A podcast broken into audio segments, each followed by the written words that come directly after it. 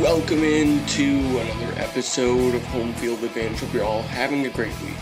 Wherever you may be listening or watching across our great country or our great land, it's October 5th, 2023. Our first Thursday show, our first midweek show in a little while. We're going to do two shows a week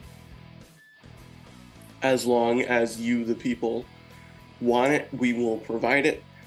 Um, so I'm excited about that. If I sound a little tired, it's early in the morning. I usually record at night, but alas, here we are. I don't think I've done a recording this early since the Morning Advantage used to air back in 2021. It's been a little while. For today's show, I want to talk about two things. And then I also want to get to the mailbag. We had three mailbag questions via Facebook, which I will um, go and read from in a little bit. There are quickly uh, two topics I want to get to. Um, one of them is baseball related, and so are two mailbag questions. So I'll get to that topic second. The first topic is news that um, Liverpool, which is a English soccer club owned by the Red Sox owner John Henry, Liverpool's manager, his name's Jurgen Klopp. He's been upset about the result of a replay in um, in their match against Tottenham on Saturday. Now, in soccer, those of you who watch international soccer will know this, but they don't really call it instant replay they call it video assisted referee, also um, abbreviated to VAR or VAR. Now, VAR is very controversial in European soccer, particularly in the Premier League. And on Saturday, during the Liverpool and Tottenham contest, there was a goal that was offside, that was ruled offside, I should say, and checked by VAR, also known as instant replay to us as Americans.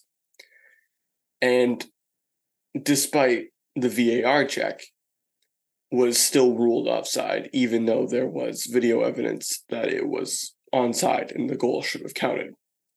This was even acknowledged by other referees, including the Premier League themselves, in some way after the match. This is where this gets problematic because Jurgen Klopp is now suggesting that the match itself should be replayed and redone, and that the three points that went to Tottenham should have um, should be basically negated, and that they should go and redo the match as if the first one never happened. That's the headline I read. Um, I'm going to pull up the story if I can here. But what what makes it problematic to me is that if you do this once, now you're doing it all the time. You know what I mean? Remember a few years ago when the Rams and the Saints were in the NFC Championship game at the Super uh, at the Superdome, and there was that flagrant missed pass interference call. Well, if at every moment, if at every moment they decided they wanted to replay that AFC championship game, that's millions of dollars on the line that have to get reallocated. That's TV schedule that has to get reassessed. And more importantly than the economic impact, that would be a situation where the integrity of the game is compromised. Now, people are going to say the integrity of the game is compromised as it is with things like instant replay and VAR. And I mean, what you're suggesting is when you here we go. I just want to pull this up. Um, when you when you suggest things like this, what you're really suggesting is that not only is there probably human error involved in these institutions, but rather that there's a directive for the outcome to appear in a certain way. That's what Klopp is suggesting. That's what Liverpool is suggesting in this case. Um, that's what the uh, Saints suggested um, is that they were robbed not because of human error, but because there was a tact incentive for the officials to have their opponent win the game. Um, and I mean, I really just want to find the quote.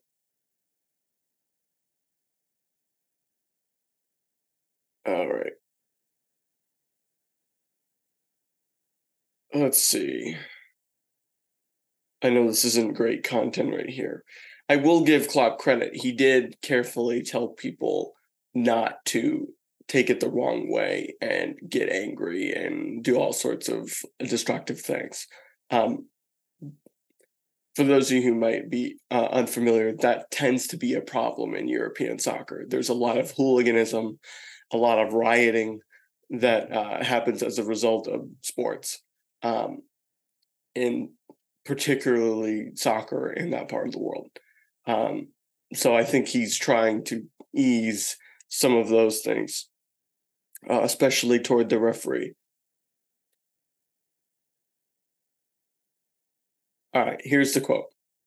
I can say immediately, even though some people might not want me to say it, not as the manager of Liverpool so much, more as a football person. I think the outcome should be a replay. That's how it is. Probably will not happen. The situation is unprecedented. I am used to wrong decisions, but sometimes like that, as far as I can remember, nothing like that has ever happened. Well, Klopp should know um, that back in April, he told then interim Tottenham manager Ryan Mason to quote worry about other things when Ryan Mason um, came up with uh, came up with a complaint over a non-red card in on VAR check in that match back in April between the two clubs. Similarly, Mohamed Salah was awarded a penalty in the first two minutes of the Champions League final between these two clubs back in 2019 that a lot of people still believe, a lot of people in North London specifically, who are Tottenham fans, still believe is unjust. So, look, it was a it was the wrong call. Um, it should not have been offside, but at the same time, there are there's human error in officiating.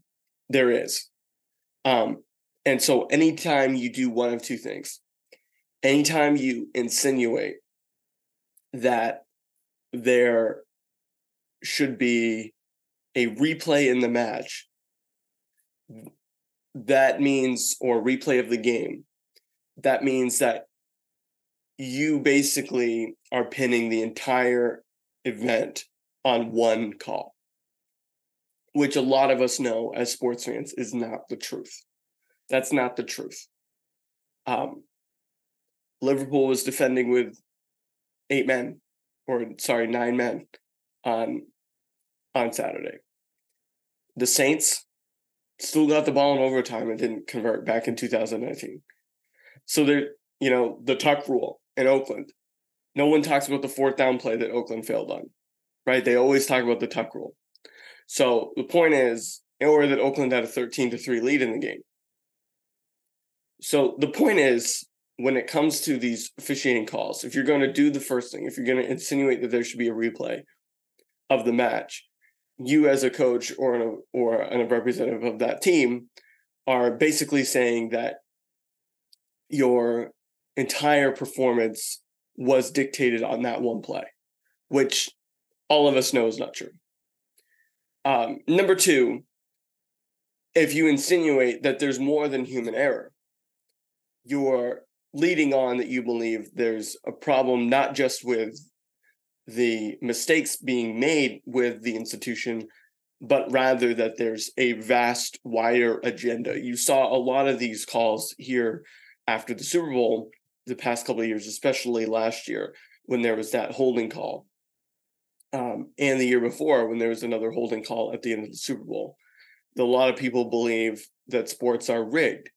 And so when you say things like, you know, VAR or instant replay are corrupt, it's not just that the people in charge are failing and maybe need to be replaced, but it's that the, the people in charge have an agenda that favors one team or another. And I just think we need to sort of get away from that in sports, but I'll get off my soapbox for now this morning. All right, the second thing I want to talk about is the MLB series. All right, so I didn't end up with my Mariners and Braves World Series. Um, I mistakenly thought the Mariners were in the third wild card. This is how much I've been paying attention to baseball the last like month or so since the Red Sox were eliminated. Um, so I don't. I'm not going to get my Mariners Braves World Series. It's possible that we might end up with a Texas or a Minnesota and Braves World Series. And there have been years where I've been high on Minnesota. There's been years where I've been high on Texas. But now this year, they're finally uh, getting there. So the Twins will go and play the Astros. They took quick care of the Blue Jays last night. Interesting thing about the Blue Jays is that they decided to pull Jose Berrios after three innings. Not quite sure what that was about. The analytics maybe told them that it was a bad situation for him, but the eyeball test of anybody who understands baseball would tell you that Jose Berrios should have stayed in that game doesn't matter. The Twins move on. They take care of Toronto. Then, meanwhile, the Rays just were nowhere to be found. Um, literally, the fans weren't either. Um, and the Rangers took care of them. So the the the once mighty AL East is down to just the Baltimore Orioles, who will take on the Rangers. And then over in the National League, there were two sweeps as well. This was the interesting thing that I wanted to touch on before we got to the mailbag. All four wild card series used to be that the wild card was just absorbed into the um, absorbed into the divisional series and that it wasn't really around. It was more of a one game playoff. Now it's being absorbed or excuse me, expanded into its own round which is pretty interesting, all things considered. Um, I did not expect that there would be four sweeps. I maybe thought that the Blue Jays would have stolen a game or that the Rays would have stolen a game, at least on the American League side. So the once mighty AL East is down to just the Orioles. And the National League is the same thing. The National League, the Phillies took quick care of, I believe it was the Marlins, and then the Diamondbacks took care of the uh, the Diamondbacks took care of the Brewers. So now you have the Diamondbacks playing the Dodgers and the Phillies playing the Braves. Those are going to be two great series. Um, if you think about it, Arizona and the Dodgers have a divisional rivalry as as it pertains already. Um, Arizona has been bad for a long time. Los Angeles has been good for a long time. So it's a little bit of good versus evil there. And then the Braves and the Phillies have had a rivalry that's lasted longer than I've been alive.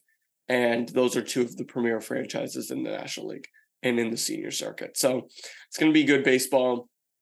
I'm excited about it.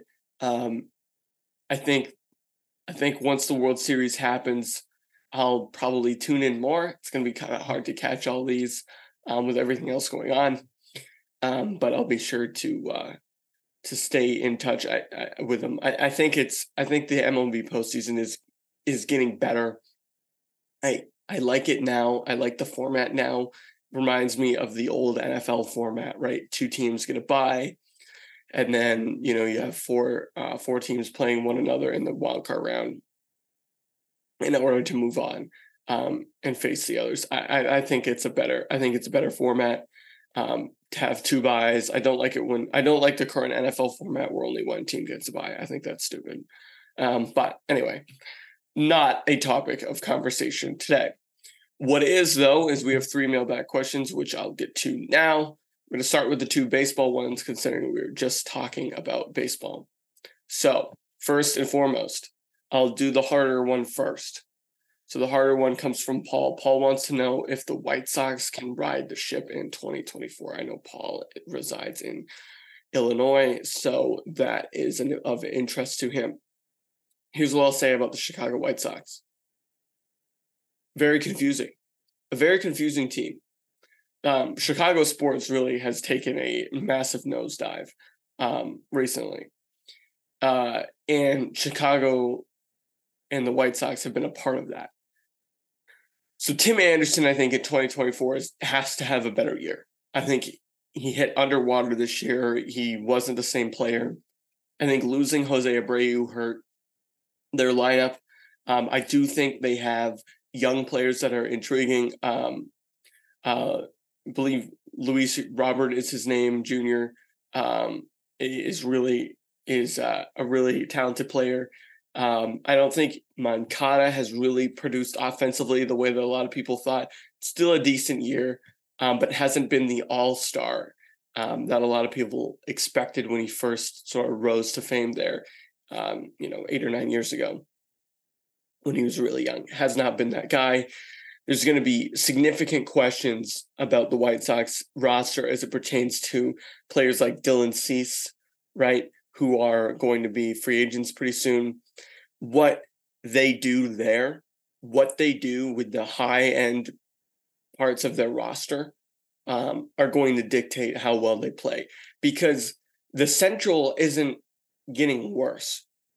It, it, it's it's not you know, I, I think Cleveland will be better. Minnesota will be right there. It was not a good division this year. Um, it just simply was not. Um, but I think Cleveland will be better and Minnesota will be right there. Um, they have a lot of exciting young players. Um, I'm not sure about Kansas City, and uh, I have my doubts. Um, I have my doubts about Detroit, um, to say the least. But I, I think that I think that the White Sox can ride the ship. Seems like they're gonna seems like they're gonna continue with their interim GM there. Um, so it's all gonna it's all gonna come down to roster turnover and how they can compete in that division. Um, because as we've seen, it, excuse me, even with an expanded playoff, it's still difficult in the American League to make the postseason when basically the Astros and at least two teams from the American League East are going to qualify every year, leaving only three others league wide. So that's going to be hard. Um, but that might not be the goal for Chicago. The goal for Chicago might just be uh, riding the ship and providing hope for future seasons. But you know, we're not that far removed from when I thought they were the best team in the American League. That was back in 2021. All right, sticking on a baseball note and on a Sox note, Dan Staten wants to know if I what my expectations are for the uh, Red Sox future in 2024. Well, here's here's the short answer, Dan, because I could spend 30 minutes talking about this too. Um, I I think much like the White Sox, the Red Sox roster turnover is going to dictate a lot of what to expect next season. I think both teams are in a similar predicament. They have a few players that they can build around, and the rest of the roster is underwhelming, and the pitching staff has some question marks. Um, so I think with with the Red Sox, it's about there's less clarity in the front office. They they don't know who their director of baseball ops is going to be. Um, that's going to go a long way in determining what the future looks like. Uh, I think it's clear that they want some sort of change, and that they want to be more like the Red Sox we were used to watching five years ago, or 15 years ago um, but I do think that it's gonna come. There's gonna come a point when decisions are gonna have to be made, and they're gonna have to be made fast because the winter meetings are going to be here in probably like eight weeks, right? It's going to be free agency is going to open up, you know, I believe sometime after Thanksgiving. There's going to be the trade markets around the two. Like it's going to be busy. And the Sox are going to have to, in my opinion, go out and swing for two big pitchers. Um, I think the free agent class next year is better. This one's a little bit this one is a little bit dry as far as position players are concerned.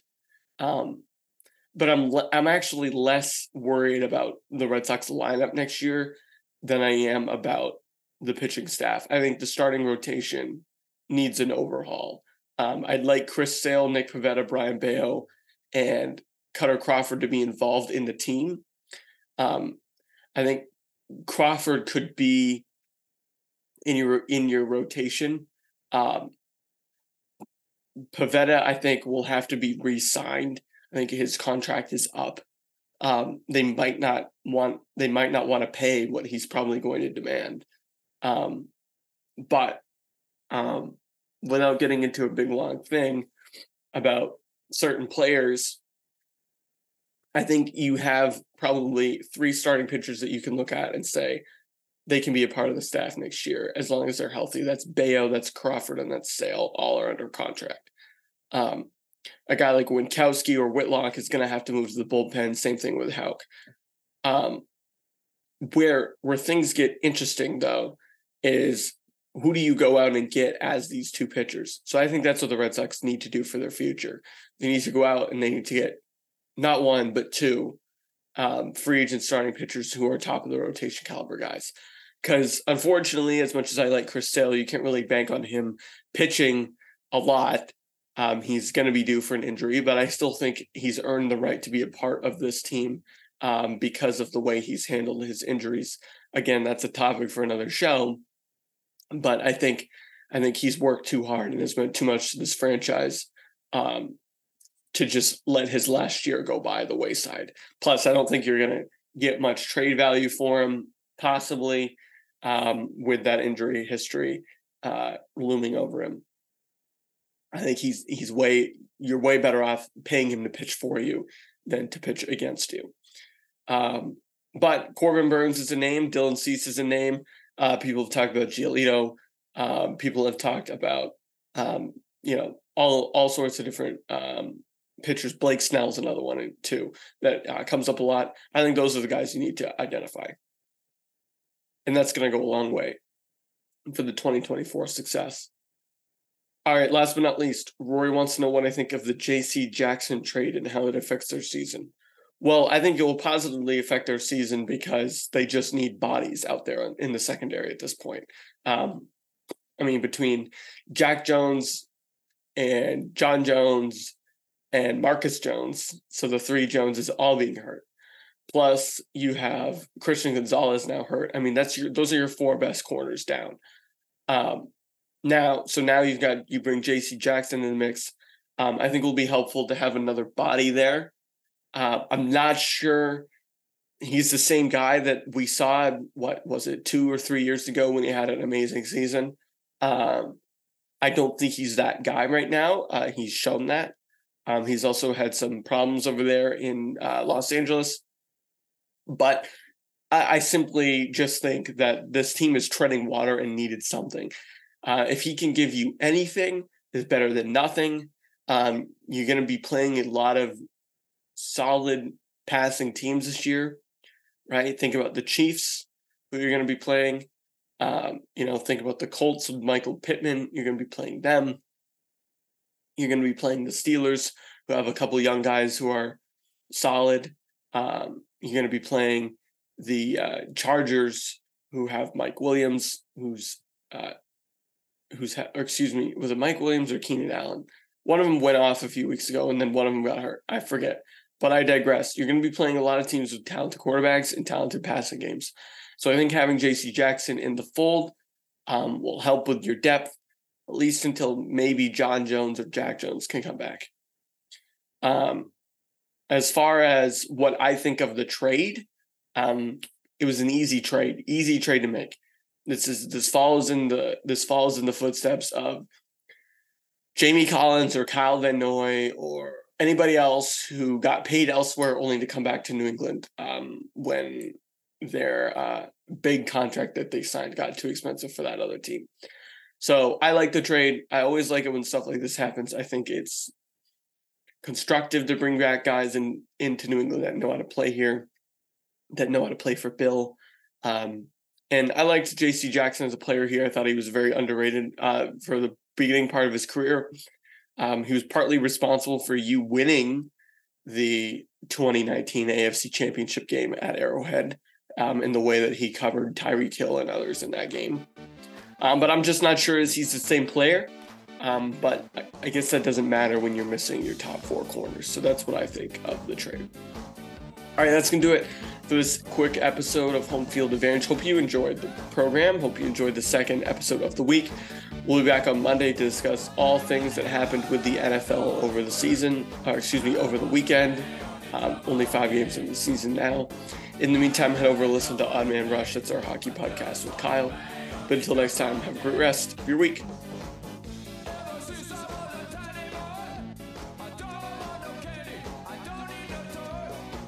If you liked this podcast, please subscribe on your favorite provider, including Spotify, Apple, Google, and Stitcher.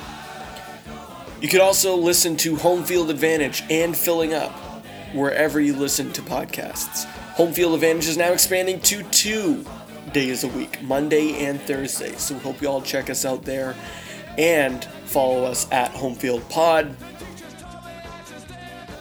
Every Sportland USA program is an independent program and the opinions expressed on them do not reflect those of any other company, outlet, person, or entity.